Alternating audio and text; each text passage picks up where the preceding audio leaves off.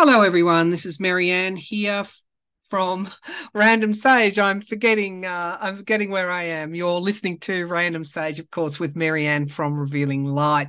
This is my weekly podcast that I so enjoy doing. There's so much to talk about, whether it be metaphysical, whether it be within the psychic realms, through to trying to make sense out of a chaotic global situation like the Middle East or Ukraine or any other part of the world where it looks as though sanity has left the building. Brings me to the topic here. What do we want? What do you and I want? What do the mums, the dads, the families living in their homes in the suburbs across the world, living in their environments, pursuing their lifestyles, their day-to-day lives? What do we want? Does it even matter? Because every reading that I do on the Middle East, it looks as though some levers are being pulled by the people who want to remain in the shadows. They're not asking us what we want at all, are they? What do we want? We want a return to sanity. We want a return to diplomacy. We want a return to transparency or in decision making.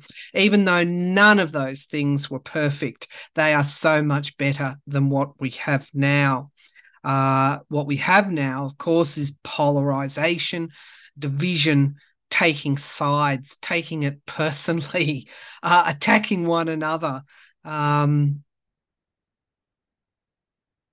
Sanity has left the building, hasn't it? In the Middle East, what we're all crying out for is ceasefire, hostage negotiation, pursuit of those who are committing atrocities on innocent people, regardless of which side they are, to be prosecuted, hunted down, prosecuted, taken off. You know, if the shoe fits on the current embattled leader of Israel for his haste to provoke and widen the conflict in the Middle East, then so be it. He needs to be removed as well. We are waiting, all of us, in this state of, it's like a animated state. Reminds me of the Hanged Man in the tarot, actually, where you, in the Rider Waite, you'll see a person that is turned upside down, generally on a cross or a tree or something like that, and there's a halo around his head, a halo of light, showing that we must pause in this suspended animation to perceive the truth, that will set us free.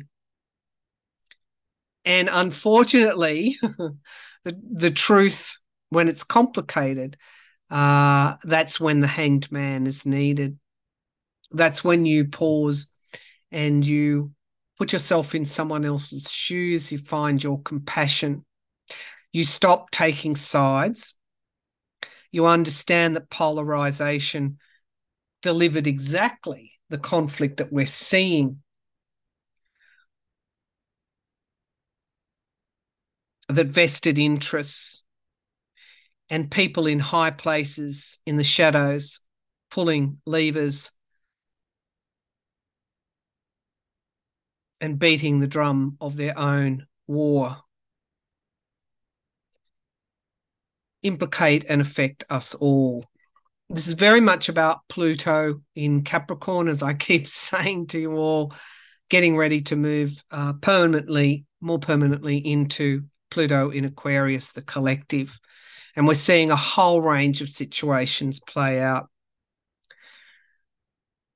I'm normally a fairly objective person. I value the use of stepwise logic. And I value the use of diplomacy, because very much diplomacy is about stepwise processes. Diplomacy doesn't need to be soft, although it can be. It can be very hard as well. But always diplomacy settles through communication, talking, negotiation, listening, coming to a commitment and a contract between two parties,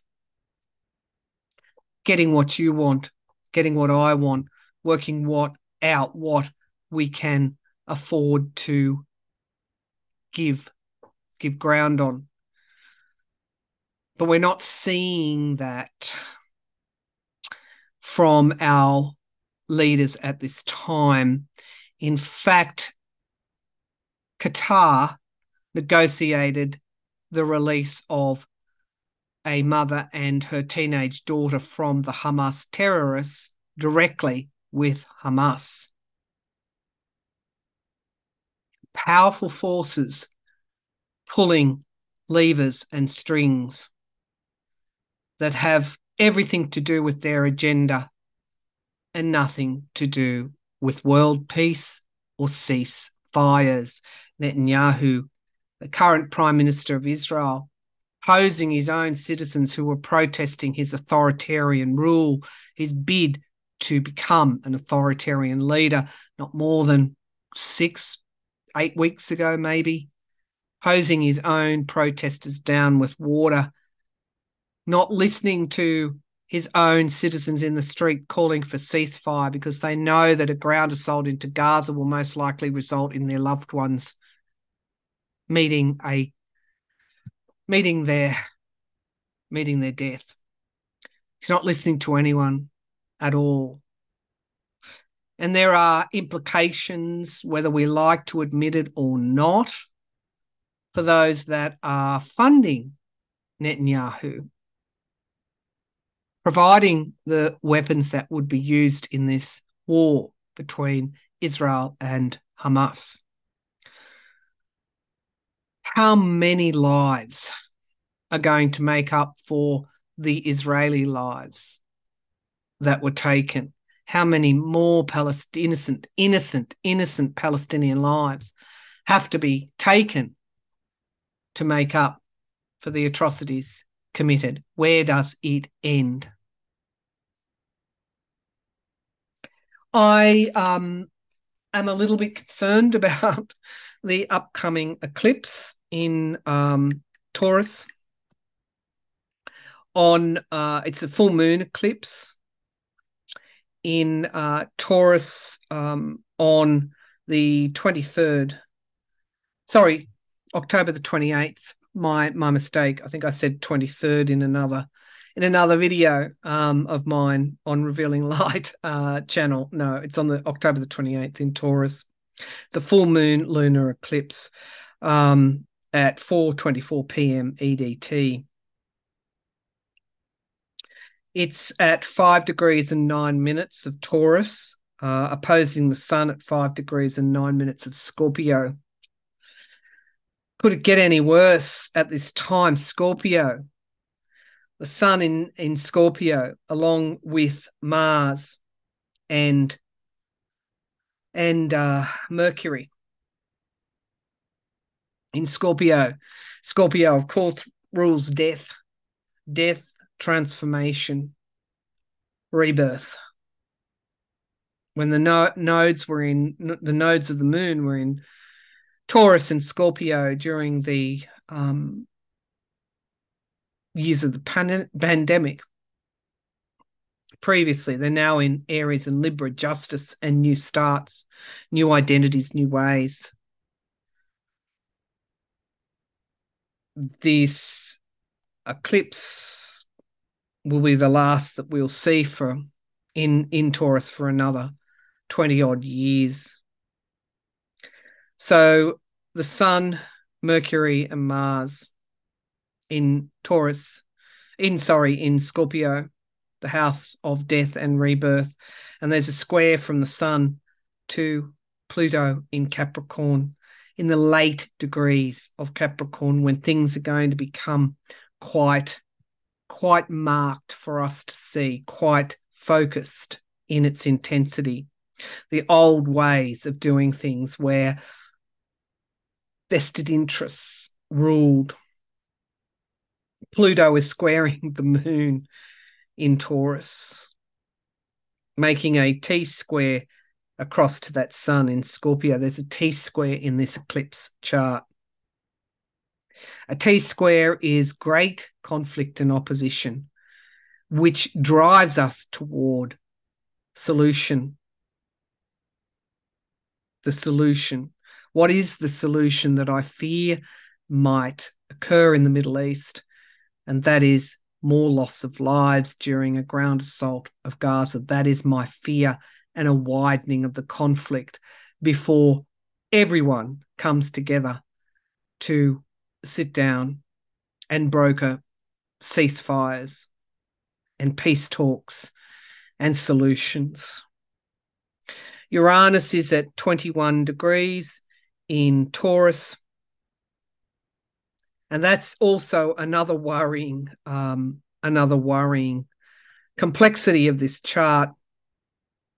I have an astrologer friend who emails me and has been emailing me for quite some time. And she points out that Uranus was at 22 degrees in 1941. And she feels that history will repeat itself. Of course, in 1941, the Germans besieged the Soviets at Leningrad. In 1941, Greece was conquered by Germany. Britain invaded Italian Ethiopia. Japan joined Germany and Italy to form the Axis. France surrendered to Germany, and it goes on and on and on. That was in 1940. So from the period from 1940 through to 1941, we have this Uranus at 21 degrees. I hope that we don't have to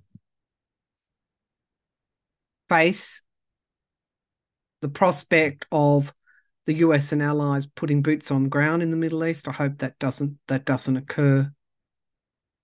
But from my readings of the situation, it looks like we have a way to go, more deaths, more lives lost, more innocent lives lost before we are pulled back into using diplomacy, negotiation, to find ways forward. What can we do about this, sitting in our homes, worrying about the future? What can we do? I was contemplating this the other day. I've had a bit of time to think because I've been off sick for the last week or so, and that's forced me to actually rest. Sometimes when you're resting, you've got time on your hands, you can worry. You can worry more because, what's that saying, idle hands. But in this instance, I was drawn into the present moment. And in that present moment, I saw a bird land on the grass outside to pick its way through the grass seeds. I saw a beautiful white orb. I see orbs inside all the time. Outside they're harder to perceive, but on this occasion they weren't. They weren't hard to perceive. I saw an orb float gently through the air outside my window. No, it wasn't a dandelion, it was an orb. Of late, I have been seeing almost if you can imagine a light coming on in stages down a corridor, I have been seeing flashes of light around being in that present moment in peace with myself, at one with my environment. That is when spirit connects. That's when you open your spirit, your soul, to connect with the divine, to connect with your past over loved ones, to connect with the beautiful, beautiful elements, elemental spirits, angelic spirits that surround us, fairy spirits that surround us. It's when you reconnect with your faith. So what faith? So what can you do? You can do that. You can be in the present moment, neither thinking about the regret of yesterday or the worry of tomorrow, leaving that aside and being totally in the present moment. The other thing we can all do is pray for world peace, pray for a ceasefire in the Middle East. We can stop, and we can stop right now and take a moment to pray, to send the light into the Middle East, into Ukraine and Russia, into other areas across the world that are experiencing violence and atrocity. Send that light, that divine light, into those regions, surrounding all of those people, women, children, men trying to get their families to safety, soldiers of war who do not want to be there, dictators, authoritarians who are beating the drums of war. Surround them all in light and ask for peace. Ask for ways forward to be found by our leaders that consider our wants and wishes and desires for peace. What geopolitical power concerns? One thing: peace. All right, I'm going to finish this reading or this podcast with a question. Will we return to world stability in the coming years? The types of initiatives which would now be called innovations, like diplomacy, like negotiation. Will we return to world stability in the coming years, after all of this is done with? Because for the truth to emerge, things often have to get worse before they get better, because it shocks us out of our complacency. Will we return to world stability in the coming years, please? Show me clearly, will we return to world peace, world stability in the coming years? So I'm getting the Eight of Wands, so we get a quickening of our development. Often when it's darkest, we get to perceive the light of hope. So I have in my hand here the Knight of Wands, things moving very quickly, and the Star card as the two symbols. And I just want to point out that this is definitely, this Star card is indicating to me that there will be a ceasefire eventually negotiated in the Middle East.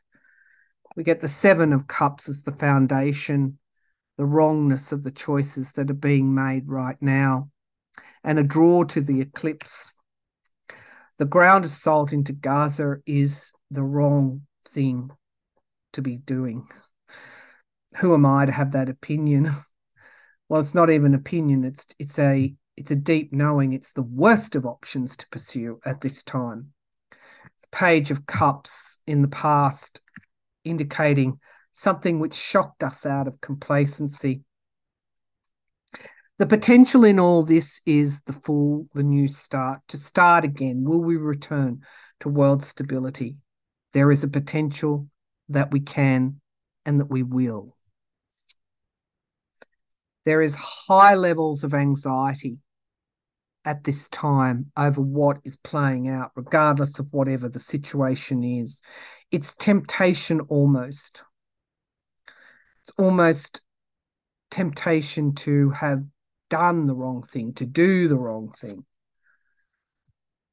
and we get the Nine of Pentacles in the here and now, this grab for wealth, grab for resources, grab for land, grab for territory, grab for power.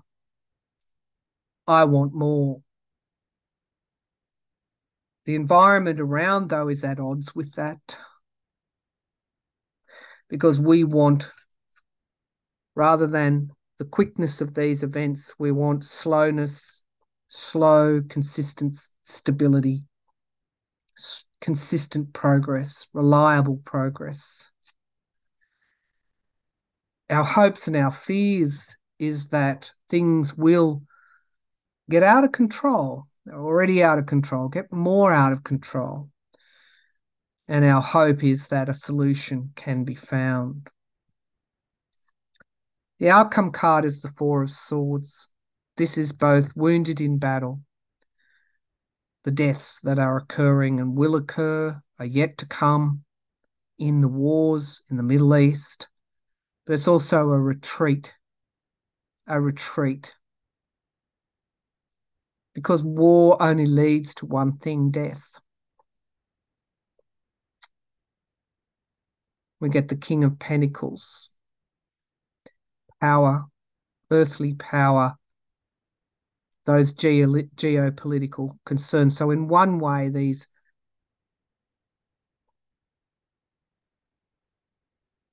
leaders who have got us into these predicaments, they're on their way out as well, because the Ace of Swords, the truth is there to be seen. We all see the footage. The truth is no longer hidden in this day of social media and lightning news reaching our doorsteps. Visually, we are all perceiving the truth, and that is a very powerful thing, a powerful advantage for us. There is a new start and a new climb to be made. It will take bravery, the King of Wands. It will take bravery, leaders to step up, new leaders to step up in a different way. We get the Wheel of Fortune, change. Change is coming. In that chart that I talked about, the eclipse chart on the 28th of October, Jupiter is there in Taurus, thank God. Jupiter is there sitting alongside the North Node, which Pluto is squaring in Taurus. This is all about a new beginning, becoming something new, something else. It's inevitable that we must come together. We get the Hierophant card. Do not underestimate the power of the divine to cordon off those that are pulling the leaders into certain directions, to imprison them in something of their own making, to be left behind like yesterday's news. I do see a way forward after much bloodshed. And that is the promise of hope and faith. All right, that is my podcast for this week. Thank you for tuning in to Random Sage with Marianne from Revealing Light. These are indeed trying times. I'll do something special possibly next week for Halloween. We'll look at unseen realms perhaps. We'll take a break from the chaotic world that surrounds us. Maybe go into that present moment and try and leave our worries behind. But for this week, that's my podcast. Thank you for tuning in, and bye for now.